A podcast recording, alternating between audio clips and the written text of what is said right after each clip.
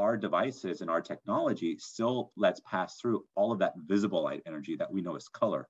So to me and you, yeah, our windows look completely transparent.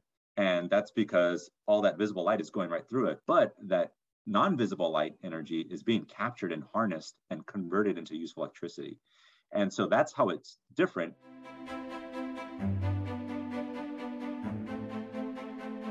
Welcome to This Sustainable Life Solve for Nature. Our guests are the heroes that are working to save our world from climate change, pollution, and the destruction of our natural world. We hear their stories and solutions and then offer them a chance to take on a challenge to make their own lives more joyful and fulfilling by exploring their values. We focus on awareness of the environment and action Join us in building a community dedicated to living better sustainably. Viral Hardev is the VP of Strategy at Ubiquitous Energy. He has over a decade of experience commercializing novel nanomaterial products for the electronics industry. Why is that important? Because Ubiquitous Energy and the group of MIT and MSU scientists that started it are looking for new ways to reduce humanity's carbon footprint by seamlessly integrating solar power technology into everyday products and surfaces. Put simply, solar panels that you can't tell are solar panels. Things like windows that produce electricity. Ubiquitous Energy has the world's leading transparent solar technology. It converts light into electricity using semiconducting materials, all while staying totally transparent. Such a cool technology that I'm excited to hear a lot more about. So let's get into it with Viral Hardev. Viral, how are you? Doing great, Eugene. Thanks. How are you doing? I'm doing pretty good. I'm doing pretty good. It's actually been really, really warm here in Hawaii. And for me, as a guy who's originally from San Francisco, it's it's a little too hot for me. Once it starts to get a little humid, I'm just like, this is not me. Oh, it's so hot. I'm used to having to carry around a sweater all the time. Yeah, yeah. And you're in you're in California as well. Yeah, yeah, not too not too far from where you're talking about San Francisco. So yeah, right in the Bay Area. So definitely know what you mean when you when you mean whenever you get out, take a little light jacket or light sweater because it's uh for people those people who don't know or not familiar, it's it's deceiving, right? It's always nice and sunny, looks great, but especially when you get up to like especially San Francisco, the wind can come in and the temperature can drop pretty quickly, even just within a matter of a, a little distance, right? Yeah, definitely. Yeah, out here in Hawaii, you know, I'll occasionally get the question, "Oh, you're from San Francisco, so do you do like surfing or that kind of thing?" I'm like, "No, I don't go in the ocean. It's it's it's freezing cold, and there are yeah. big sharks." yeah, you definitely need a wetsuit. That's yeah, for sure. Definitely. All right. Um, you are the VP of Strategy at Ubiquitous Energy. First of all, to start off, maybe could you just tell us a little bit about what is Ubiquitous Energy? Yeah, no, I appreciate it. Yeah, so Ubiquitous Energy, we're we're we're a company that's developing what we call a transparent solar technology. Mm-hmm.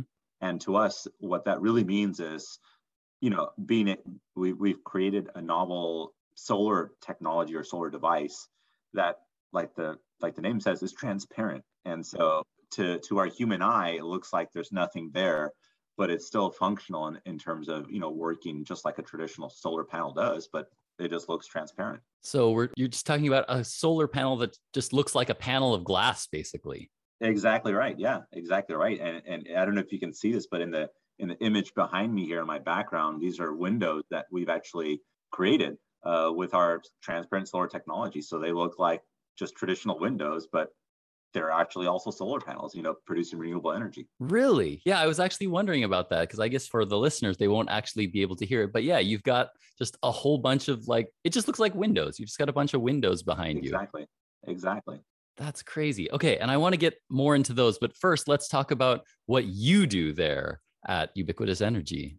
Yeah. Yeah. So, you know, we're still a fairly small company. And so, um, you know, title is uh, VP of strategy. But, you know, to me personally, that just means you know it can mean anything. It just means a lot of things uh, especially you know given where we are and, and, in our in our quest to get our technology you know broadly adopted you know out to the you know market globally. So you know i i head up a lot of our activities around um, you know commercialization efforts how we're going to get this technology out to the market um, which markets working with partners uh, so doing a lot with partnerships and potential customers um, and then and then really helping to work with our you know our internal team, uh, mostly the, the technical team, to kind of to make sure you know we're actually developing and going to make create something that's going to meet um, you know general requirements and kind of what we think you know either people will want or customers will want and and really hopefully desire and then trying to balance all that right? Um, and so yeah um, you know i have a technical background but um, you know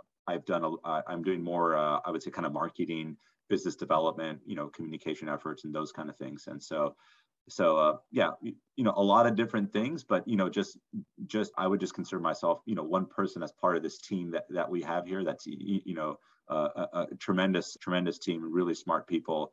You know we can talk about a little bit but uh, you know I, i'm just i'm actually I'll count my blessings because i'm pretty fortunate to work with the people i work with and it and they you know inspire me to kind of to, to, to kind of you know make sure that we can do whatever we can to get this technology you know out to the market because it's so we think it has such a tremendous uh, potential impact.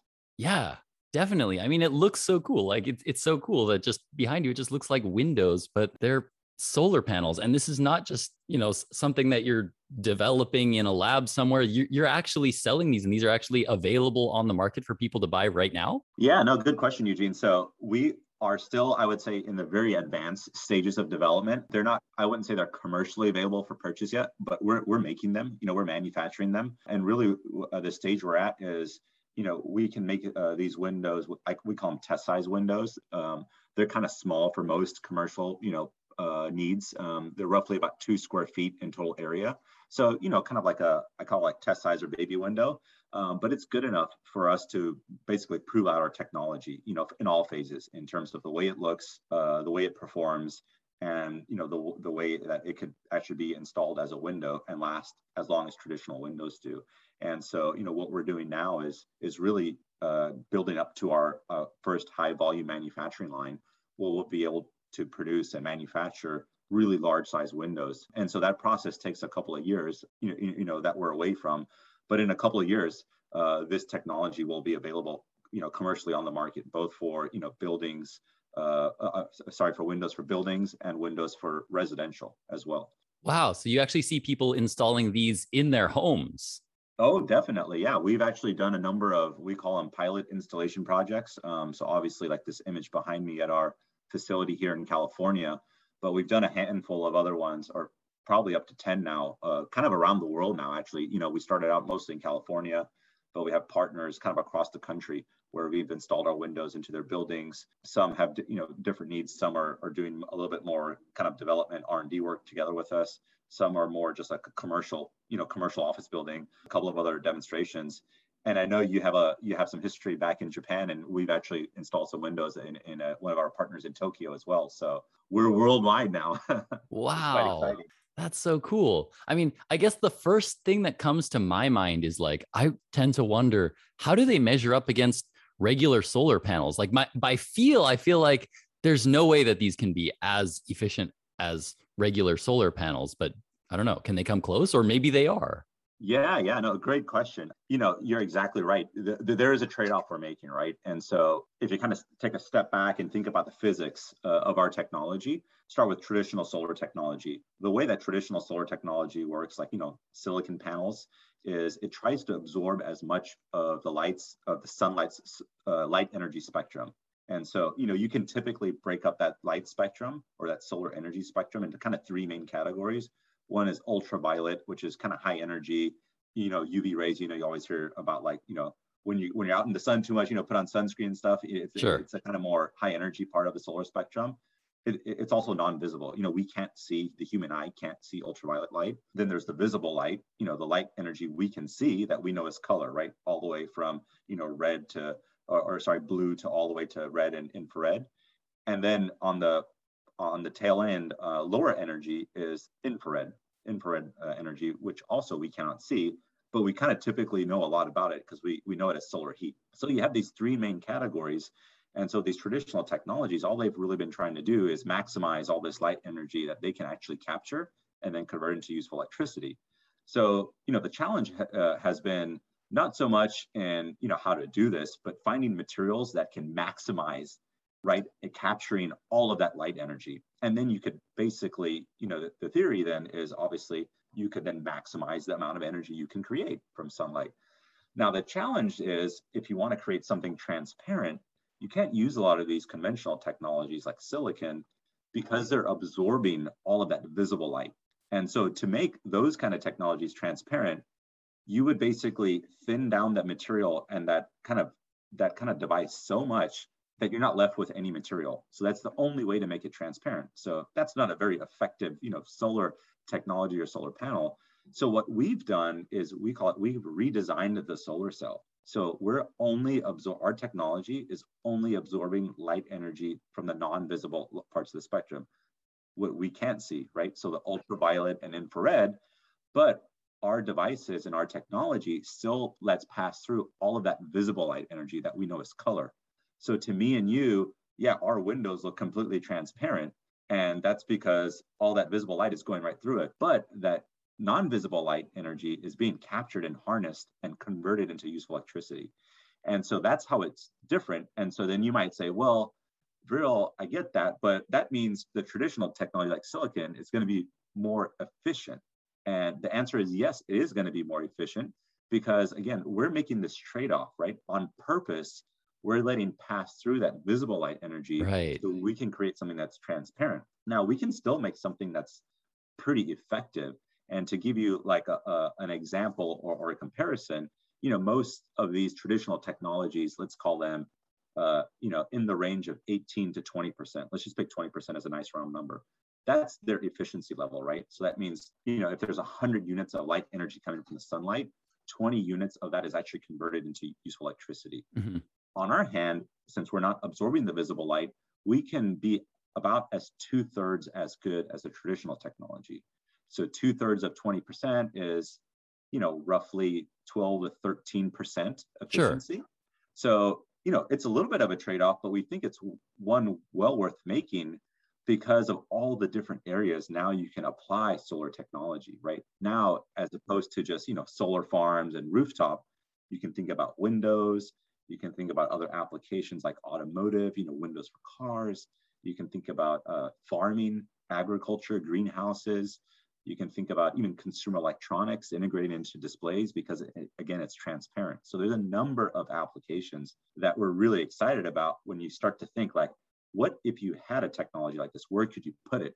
And the answer we always say is, wherever you see sunlight, we can put it almost, right? And so that's what's really, really exciting.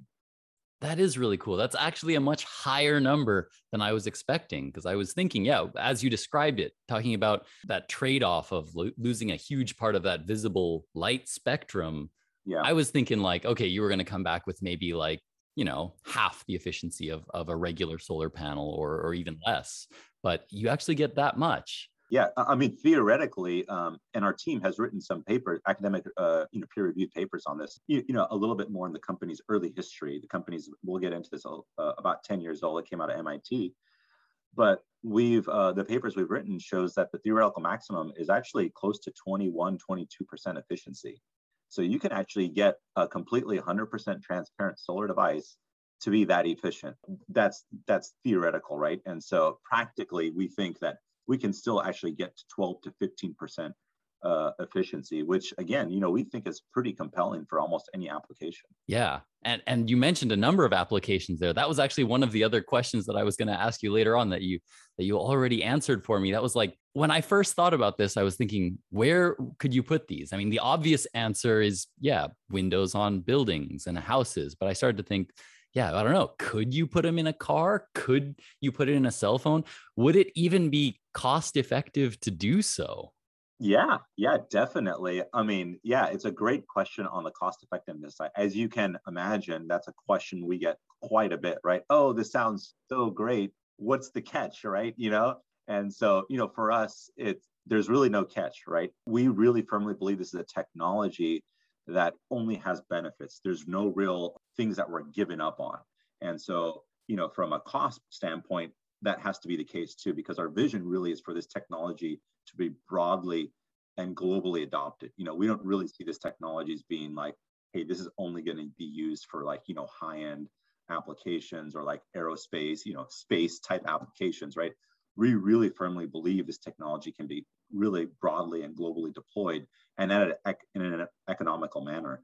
And And by that, I, you know, I can give you a, a quick reference. Um, you know, a window that we're producing, like the ones behind me, you know, on a larger size, is really only going to be in that 10 to 30 percent cost addition uh, versus a traditional window.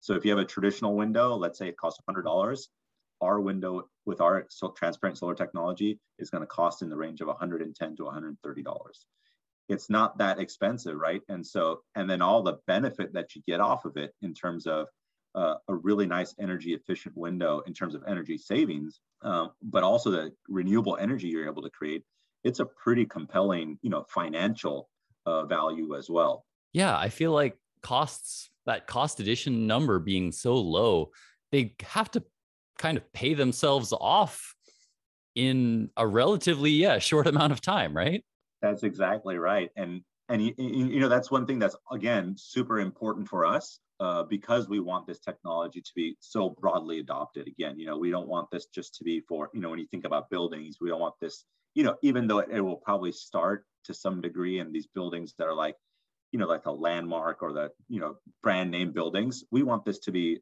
in every building. You know, we're actually even doing, we're going to start doing some projects with disadvantaged communities to install our technology into windows into disadvantaged communities. You know, that's pretty important for us because in another thread, and we can get into this on the sustainability side, you know, equity is a big is, is a is a, is a big thing with uh, sustainability going forward, right? And we really firmly believe that our solution is not only a sustainable solution, but it's actually an equitable, sustainable solution, which is really important as well.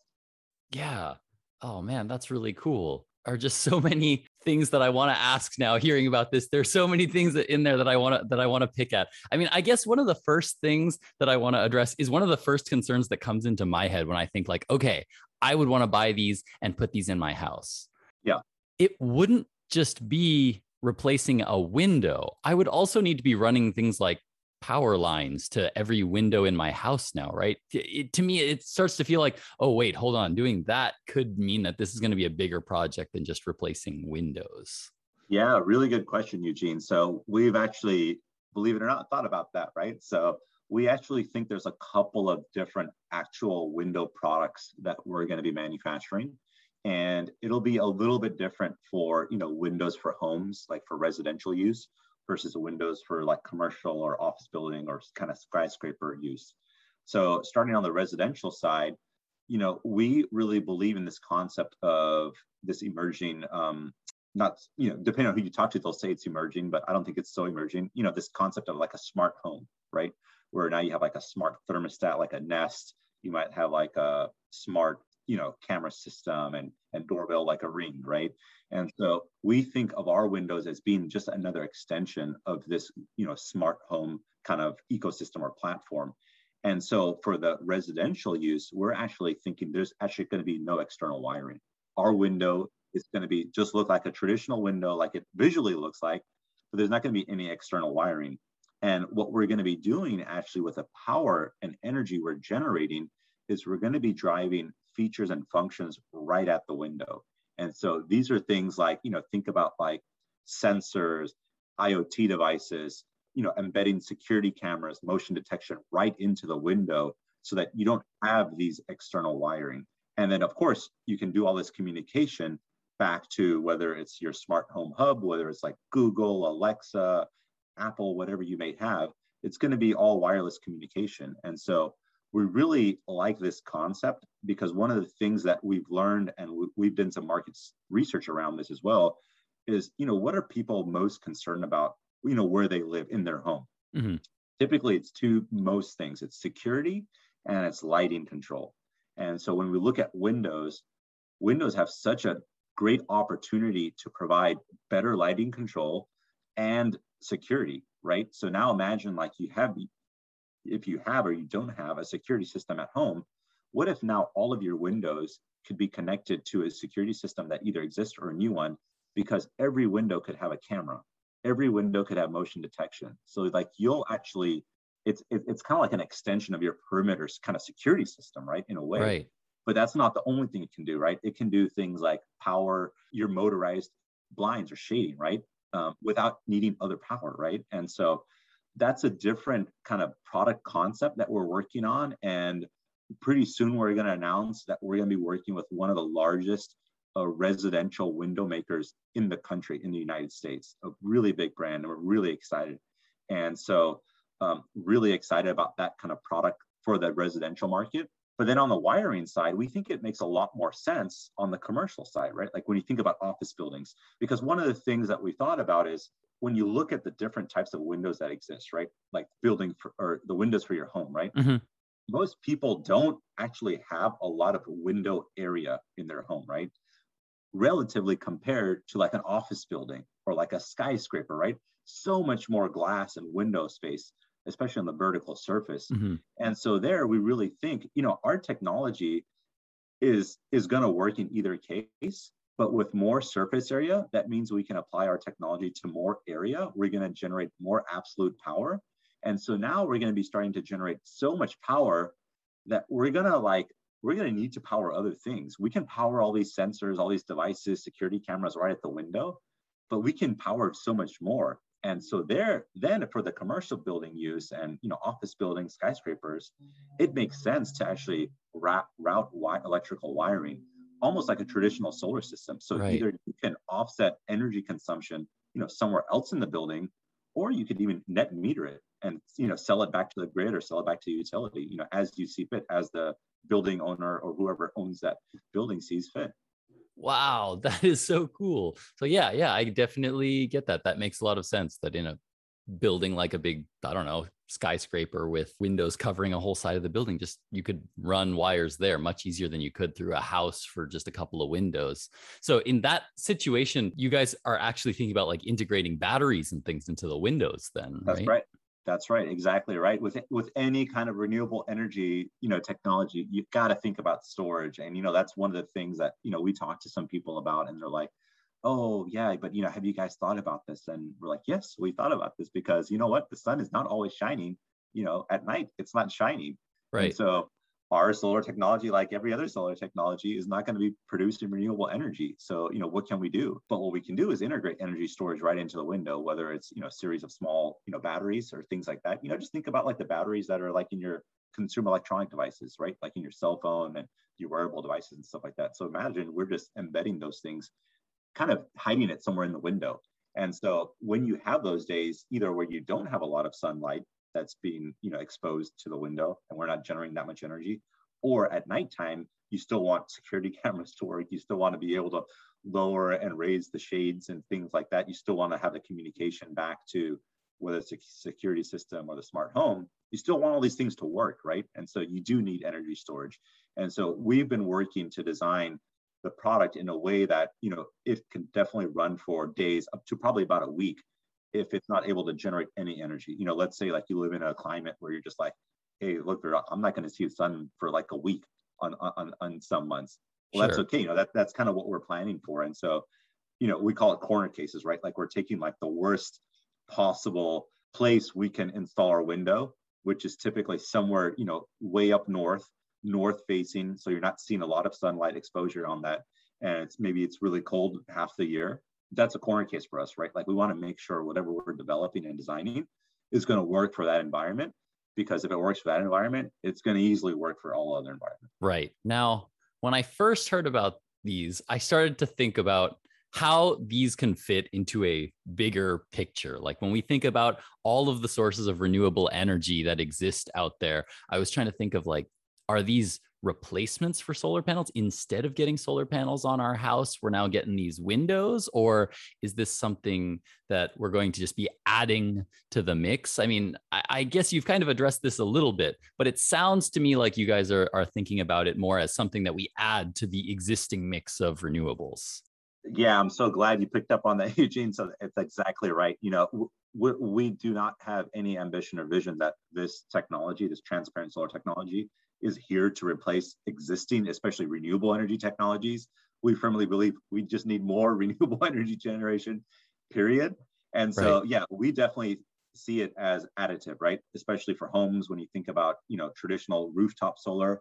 You know, we think this is a great complement, right? This is just another extension. This is just another way you can get renewable energy. And you, you know, similarly for you know commercial use, and similarly for you know even farming and uh, agriculture, because you know we are starting to see uh, some use of what they call like dual uh, dual farmland use, right? Where you have solar panels and underneath or around you have farmland, right? And so we think of this just as being additive. And you know, our our, our belief is always like always look at traditional technologies and what exists because if those work and they meet the needs and you know it's at the cost point and everything makes sense do it but if you have windows and typically most structures people want windows whether it's a home or a building sure. then then why not use windows with our technology? Just just get more right? I mean more more in this case for us is better right? And so you're exactly right. We com- we think of it as completely complementary. They could work together as well potentially. And you, you know it's a complementary right? We're not saying this is here to replace anything else. Hopefully this is here just to add on to you know the arsenal of these different renewable energy technologies we just have as a you know from the design standpoint for customers and and society as a whole right? Because we need all these things to kind of get to where we want to get to. Yeah. No that definitely makes a lot of sense. I feel like too i mean you already mentioned a couple of the other applications other than you know buildings. You had mentioned cars and cell phones. I imagine that there have to be some creative applications for these that that most people don't ordinarily think of. I'm just I'm trying to think of like where else can we put it? You guys must have had some crazy or wild ideas. What what are some of the more like wild ideas you've thought of as applications, or um, maybe somebody in your team? Yeah, well, maybe, maybe not. I would say maybe not so wild technically, but you know, we've thought about and we we still, I would say, continue to get a little bit of interest around like, well, hey, if this is a transparent solar coating, can you put this on a, a, traditional solar panel and get even more solar energy, right? So, you know, we thought about things like that. You know, we think there's we don't think there's that much value to be gained there just because of the back to the I don't want to bore you again with the physics, but the way that the physics works, we're we're we're absorbing the same non-visible light energy as the traditional technology is absorbing. So we're kind of cannibalizing if we're gonna kind of you know marry the two together. So it doesn't make a lot of sense. You know, there might be something there in the future where it could maybe make the underlying solar panel more efficient by keeping it cooler you know things like that but those are you know we don't think there's tremendous value to be gained there. We think it's really incremental and not really where we think the value of our technology is. But other application spaces, yeah, it's uh, you know, we we've gotten interest for a lot of different ones, as you can imagine, all having to do with, hey, I need uh, what if you could just power this thing like in some remote area, you know? So think about like things like um, we've had some interest from I I, I don't I don't want to trying to think of a way I can say this without identifying who it is, but right. we've had some people in the kind of you know defense, military kind of industry come to us with some pretty interesting concepts and proposals. Really about where they think would be really cool to put this kind of technology, because um, I probably can't say too much, but you know, just think about like if you're out in the field and you're out. Let, let's take an easier example, like you're out hiking or camping or something like that, right? And you're like you, you can't get power anywhere. And and it doesn't make a lot of sense to be identified potentially by using some other traditional technology that's visible. Well, what if you could put like this, you know, you know, this like tent up essentially that's transparent or camouflage it. And so you're able to get this renewable energy, but you're not you're not going to be able to get detected or seen. You know, sure. those are kind of some of the things that are like, oh, that's pretty interesting. I never would have thought of that. You know, that's not a use case I ever would imagine needing, but you know, there's you know, there's a need for things like that. So that's probably one of the ones I would say that's pretty out there that, that I've uh, that I've heard about. But you know, e- even things like you know, well, what if we could just like put a film or you know something like out something like this out there, like you're starting to hear, I think, a little bit more about these. They call them like floating solar farms, right? So solar panels that are floating out in, you know, offshore somewhere out in a lake. Well, what if you could make those transparent, right? Because then you can still, you know, preserve the nice nature and the aesthetic of the lake and stuff like, or the what the water is, right? So, you know, that that one's pretty interesting. I don't know yeah. if it's a great value, right? Because it's not like it's not like the fish really or the or the animals you know see up through through that stuff, but for us, really, when we think about our technology, we always really go back to one of our main values and and value you know differentiators that we're bringing with our technology. And we always think about it from the aesthetics the the visual and the transparency. If it's somewhere that you really want to maintain the aesthetics and the visual part of it the transparency that's a great fit for our technology. In other places like on the rooftop you don't really care if your solar panels on the roof are transparent because you still have a roof. You can't see through it or over it right? And so it doesn't make too much sense. And so again for us we think it's complementary but again we're, we're tending to focus more on areas where we think it's really critical that it needs to be aesthetically pleasing it needs to be transparent.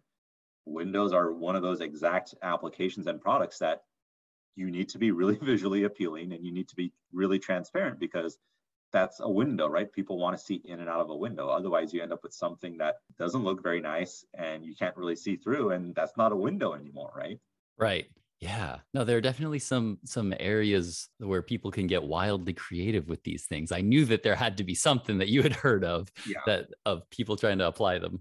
Even think about like being right, um, stuff like that, right? So right. Yeah. Yeah. It must be so exciting to kind of work on this new technology like that. Do, do you find that everyone working at Ubiquitous are, are kind of there because they're really excited about the technology or, or maybe fighting climate change or being on that fighting the front lines of fighting climate change? A little bit of both. What do you find like the community is like there? I think so, right? I mean, I think the people that we have, our team is is really believes in what we're doing. First of all, otherwise they probably wouldn't be, you know, working for us. You know, they could. The people that we have are super smart, super intelligent, super really nice, you know, friendly people to work with. So I don't have any hesitation that they couldn't get a job anywhere else if they really wanted to. But I think what really attracts them to where we are, and I think a little bit to testament to the people that have remained with the company since you know very the very early days and you know several years you know my, myself i've been at the company almost six years oh wow when you think about a company like ours you know not many people stick around that long these days you know sure, yeah. companies and so i think it's a little bit of a testament to yeah a little bit about you know the vision and the belief in the technology but then also that we really think our technology has a tremendous impact a positive impact to play in terms of you know making things more sustainable more environmentally friendly really fighting you know to your point climate change. You know that's not the only thing. You know it is really fun. You know me personally it is really fun to work with new technology and to figure out to how to get it to the market because that's one of the funnest you know journeys i think that anyone can ever you know partake on. It's, it's kind of like if you're building a new product you know from scratch. And if you built that thing and you can go and tell people hey go buy that product i you know i had a hand in making that product and people are buying it and using it, you know, that's one of the most rewarding things I think anybody can ever feel. And, you know, I've done that at, at a company I was previously at where we were working on some pretty novel technology and, and we ended up using it for displays. Um, and then back to, I know our conversation earlier before we started talking here today around like, you know, I know you spent some time in Korea and Japan and I have also because of the display industry. And that journey that I saw was just so fun, you know, taking technology, and trying to figure out like how are we actually going to commercialize this, get this to the market to, to now saying like I can go point people to, hey, if you have a Samsung TV or an LG TV, you know, I had a small hand in making the technology that's in that device, right? And so similarly, similarly with our technology, you know, I hope to I can already go and point people to, hey, if you're in New York, go see this building. If you're in Colorado, go see this building. If you're in Tokyo, go see this. That's our technology. Our windows are installed in those buildings and that's really rewarding it's probably even more rewarding for our founders i'm sure from you know when they basically came up with this concept while they were at mit to even seeing it to where it is now but we're also excited just to just to be able to point to people to be like go buy it. You can buy windows like this now. You know it's this isn't uh this isn't like a dream. This isn't in development. It's actually going to happen. It's going to be there. And that's super exciting. And i think that's what you know what really is uh, motivates uh, our, our entire team. Right. Yeah, it's definitely super exciting to be working on something like some kind of new technology like that. Do you think about the environment too at all? Like as you develop this product and think about, oh man, this is going to be taking down climate change or anything like that? 100%. I mean, we think about it from, you know, the whole, what I would call the supply chain or value chain. You know, one thing um, that I don't want to uh, say is bad or anything. You, you know, I've seen these things where it's like, oh, look at this, you know, great thing we've created and it's done. Kind of similar to like how electric, I'll pick on electric cars here, even though I'm a really firm believer in electric car and I have one, how electric cars first started, right? When they were first manufactured. You know, I think a number of people, you know, wrote these articles and did these studies that the amount of damage manufacturing an electric car at the scale they were manufacturing it before is worse than actually producing a you know traditional combustion combustion engine vehicle because of just the scale they were at and just how much energy goes into making that electric car but hopefully now i think the tide has turned right? I think now you're just seeing electric car companies come up. Everybody's going to start producing them. And so i think i think that equation has shifted a little bit. And so when we think about our technology it's not only good enough for it to be you know operationally working well in terms of you know creating renewable energy but from the start, you know, from the materials we use to the way it's manufactured, and that's really important for us. And so the materials that we actually use to, you know, make our technology, you know, are all really friendly, environmentally safe, non-hazardous, non-toxic, and everything in our process is like that, right? And that's really important for us because, you know, we don't want to be, you know, saying one thing to the market in terms of a product, but then doing something else, you know, to get that to happen. You know, we really want this to be pretty sustainable, you know, throughout the whole process. Right. Yeah, one of the things that on this show we talk to a lot of different people who are working in different areas of, of technology or climate solutions or environment. And one thing that we find is that everybody that we talk to has a very unique feeling, a unique meaning of, of what the environment means to them.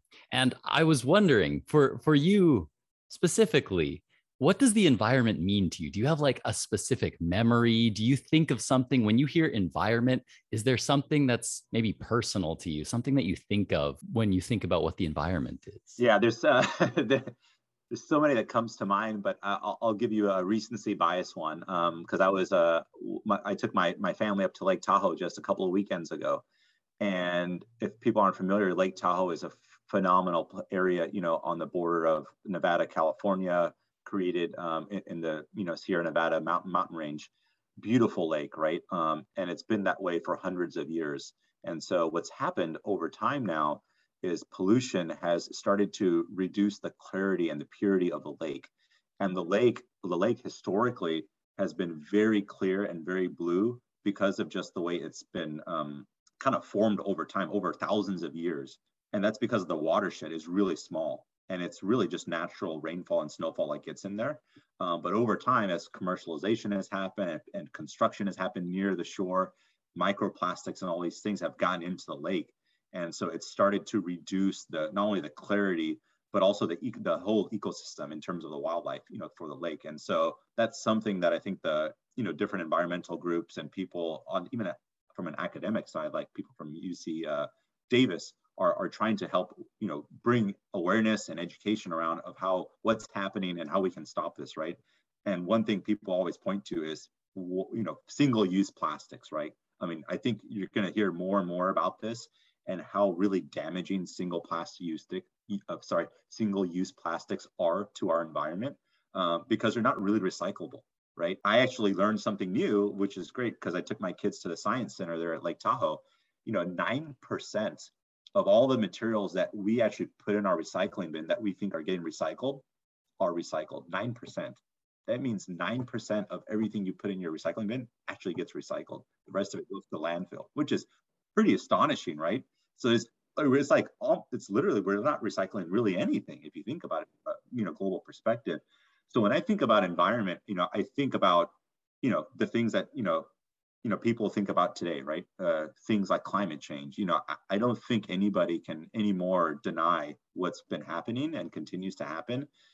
And frankly what's scary is at the rate that it's accelerating and it's happening right? So when you th- take a look at things like lake tahoe for hundreds of years it looked just the way it looked.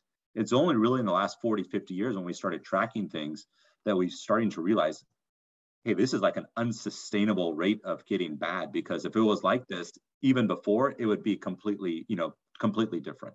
And so to me, when I look around, you know, just our environment, like, you know, I like to be outdoors a lot. I like to, you know, we live, we're fortunate enough, we live in an area right off the, uh, the Bay Area, uh, right next to the water. We go out to the water and see, and I haven't noticed specifically in this area where things have visually changed, but in a short period of time, I know a number of people have told me about, hey, 20 years ago, water level didn't used to be here, or you know, just take a look at what's happening in California. There's actually something we call a wildfire season now. You know, growing up here, wildfires happen, but they were pretty rare. Now it's every summer you can bet there's going to be a wildfire season, which is really damaging not only to our environment, but destroys a lot of you know structures, a lot of communities, a lot of homes, has real big economic and you know human impact. And these all things are happening as a result of what is happening to the environment. You know, um, I think somebody put it best. I'll probably mess up the quote. Is you know we, we're we were put here to kind of protect the earth and make it better and here we are the last hundred years just really just like treating it like it's like we don't care about it like it's just going to be gone tomorrow and if we continue to keep doing the things we're doing that's what's going to happen right and so you know all these things the whole political thing is a different side you know the cop 26 and all this stuff and we'll see if something happens but hopefully there's enough activism just around the world for people who actually just want to get solutions implemented versus talking about it and I'm really optimistic that we're actually starting to see that change, right? We're actually starting to see more people actually do things, right? Like, let's go out and plant a tree. Let's go out and, you know, clean up, um, you know, the levee here. You know, there's, let's go clean up all that garbage. You know, let's just go. Not because somebody, you know, I got in trouble or somebody forcing me to do it. It's because I want to do something, right? I want to do my part.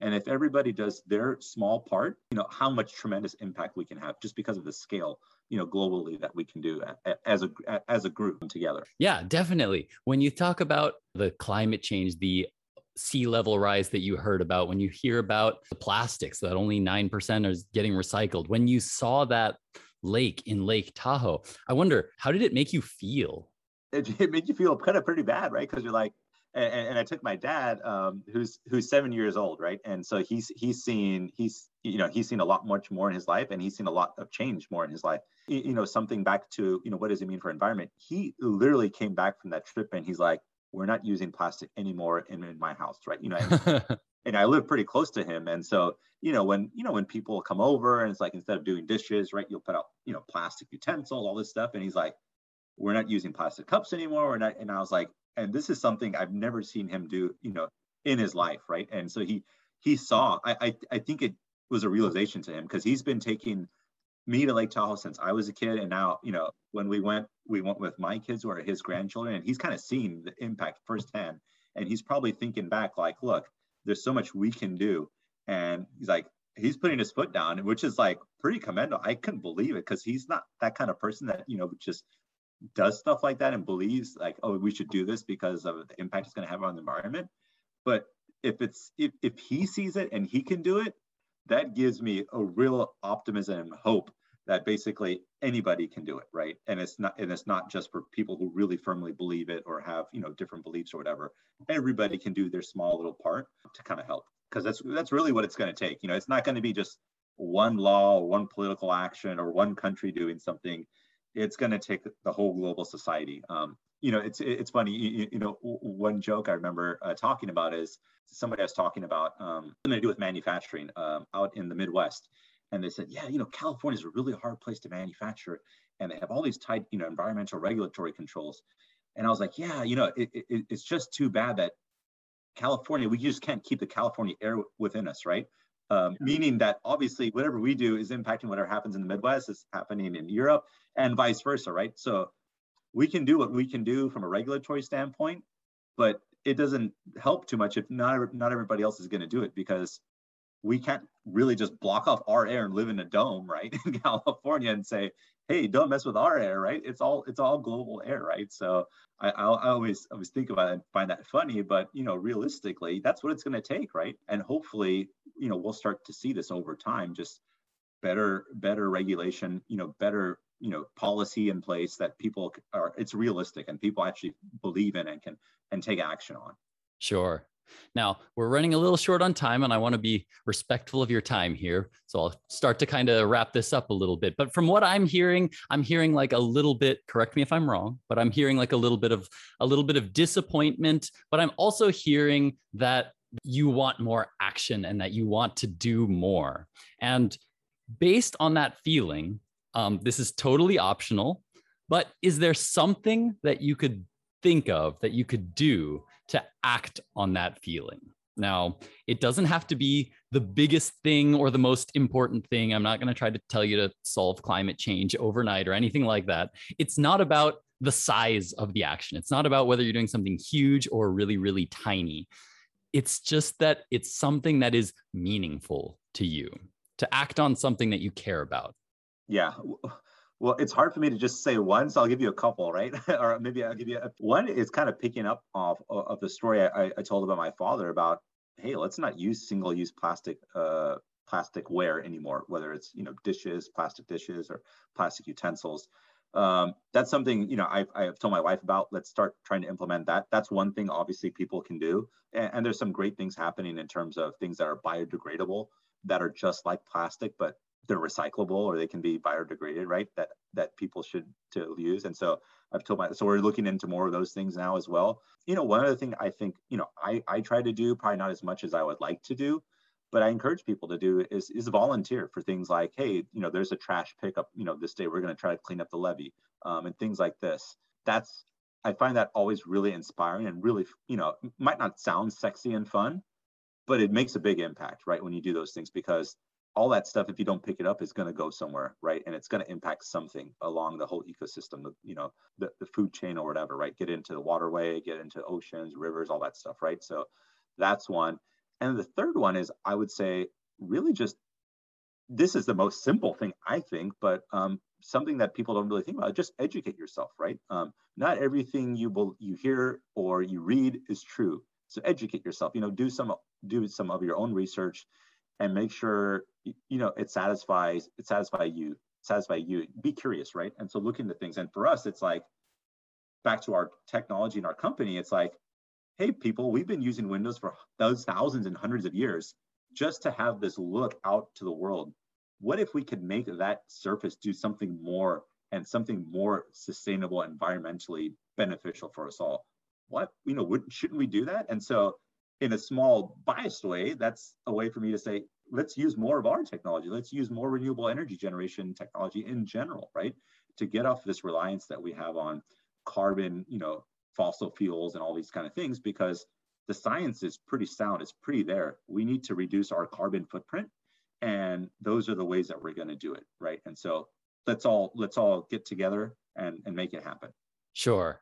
I wonder, is there any chance I could get you to take on one of those challenges. And maybe maybe have a little quick follow-up chat at some point in the future and see if you want to actually take on one of those. 100% 100% um, like i said um, the the the uh, we call it the levee pickup here but the trash pickup volunteering. And, and, and I would say for sure that the plastic, the single-use plastic one is, is really resonate with me just because of the way I've seen it resonate with my father. So yeah, definitely go to things that are more uh, environmentally friendly than single-use cool. plastics.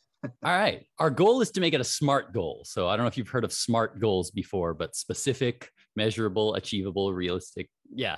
Yeah. How much would you want to do? How long do you want to do it for? Is it something you just want to try for the short term? Is it something you want to make a permanent change? What's some way that we could make it a SMART goal so that we can define when you've completed it or not? Yeah. So ideally, this would be a permanent change for me, right? The getting rid of these plastics.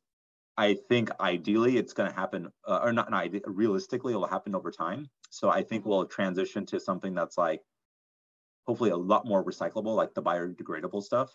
But to, to me, even it's like I think that's a good starting point. But to me, it's finding even something that's even more potentially sustainable than that. So I think it's a permanent change.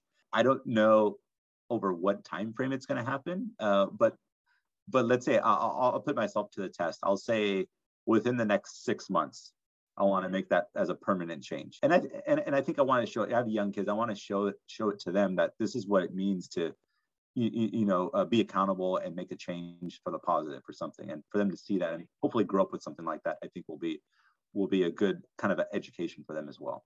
That sounds great. What would be the specific action that will have been completed by that six month mark? Will it will it be no single use plastic in the house? Wow. Okay. All right. Well, I'd love to hear how that goes. How long do you think it would be until you feel like you've had a meaningful experience that you could talk about? Would it be like right there, six months? Some people like to take a little bit more time to process. I think so. I think it's going to take a few months, right? Because because obviously we don't use single-use plastics every day, right? Um, in, in, the house, but you know, when like I said, when people do come over, or when you're you know just in a bind or something and, and you and you don't want to do dishes or something right? You use those. So i think after a little while of not using them i think that will be that will be a good time to kind of reflect on it and see and see how it's going. Perfect. Well i'd love to have you back at that time. No problem. Love to be back great i would love to have you back on uh, where can people go to learn more about ubiquitous energy if they want to learn a little bit more yeah, no, no, thank you, thanks. Uh, so ubiquitous energy, the website. So it's ubiquitous. Um, it's a little bit hard to spell. So U B I Q U I T O U S dot energy. No dot com is just ubiquitous dot energy. Go to our website. Um, you can follow us on LinkedIn, on Instagram, on Twitter, and then you'll be hearing a lot more about this uh, pretty soon coming in the news from all the great stuff that we're working on and really just commercializing in this, you know, this uh, you know window product first product application to the market. Um, so yeah, you know, I'd love to be back on Eugene with you, and in six months, I'm sure I'm going to have a lot more great things to talk about. You know, not only about our technology, but also on the personal side. You know, on the environmental side, on the not using single-use plastics and stuff. And so, as you can tell, I'm pretty passionate about these kind of things in general, and I think a lot of the people that I know are as well. And so. Um, I think this is a great concept that you got going here. I, I, you, you, know, you know, put a challenge down, and so and so, yeah, I'm, I'm really committed to, uh, to, to holding up my end of that bargain. Great. Thank you very much. We really, really appreciate having you on. Are there any last things you want to tell the audience that I forgot to bring up that you wanted to say? Anything? No, I think uh, you know. I think at, at some point or other, you, you know, we kind of hit them, you know, during our conversation. So you know, I don't want to harp on one thing or the other, but you know, the, the one thing I'll always leave, and this is what I've, um, you know, I've been on a couple other podcasts, and people ask, you know, you know, what's one thing you, you know you want people to do, and to me, it's really about education, right? If we're educated on stuff and, and you kind of dig into the facts we'll make the right decisions right? You, you know as a human race we're smart enough. Um, and so it's really about dig into information do your research. And if you don't know about something educate yourself. You know if you don't know about renewable energy what you can use educate yourself. You know you don't know how to uh, make an impact to climate change you know educate yourself. You can plant a tree. You know you can you can do garbage pickup. You know you can do so many things. So i think that's the thing that i always hear from some people is I'm one person. We're 7 billion plus people as a global society. What can I do to make an impact? And the answer is very simple. You can do a lot of things. You doing one thing is going to go a long way because just what if every 7 billion of us does one thing? Imagine the impact it can have. Definitely. I love it. Viral Hardiff, thank you so much for coming on the show. No problem. Thank you, Eugene. It was great. It was a lot of fun. Finding new sources of energy that don't come from fossil fuels is critical we need every single one we can get. There's so much cool technology coming out these days, and it gives me hope that we might eventually be able to completely rid our world of fossil fuel burning and reverse climate change. It's going to take a lot of smart and motivated people, but we're going to get there. Do you have any renewable energy sources at home? Try looking into solar systems. These days, they're getting really affordable and generally pay for themselves within a few years. The faster we switch to renewables, the brighter our future will be. Thanks for listening, guys. This Sustainable Life, Solve for Nature is managed, produced, and hosted by me, Eugene Bible from Verdant Growth, and edited by Christine Arabal from Wander Creatives. Thanks again to everyone for supporting the show, and until next time, stay sustainable.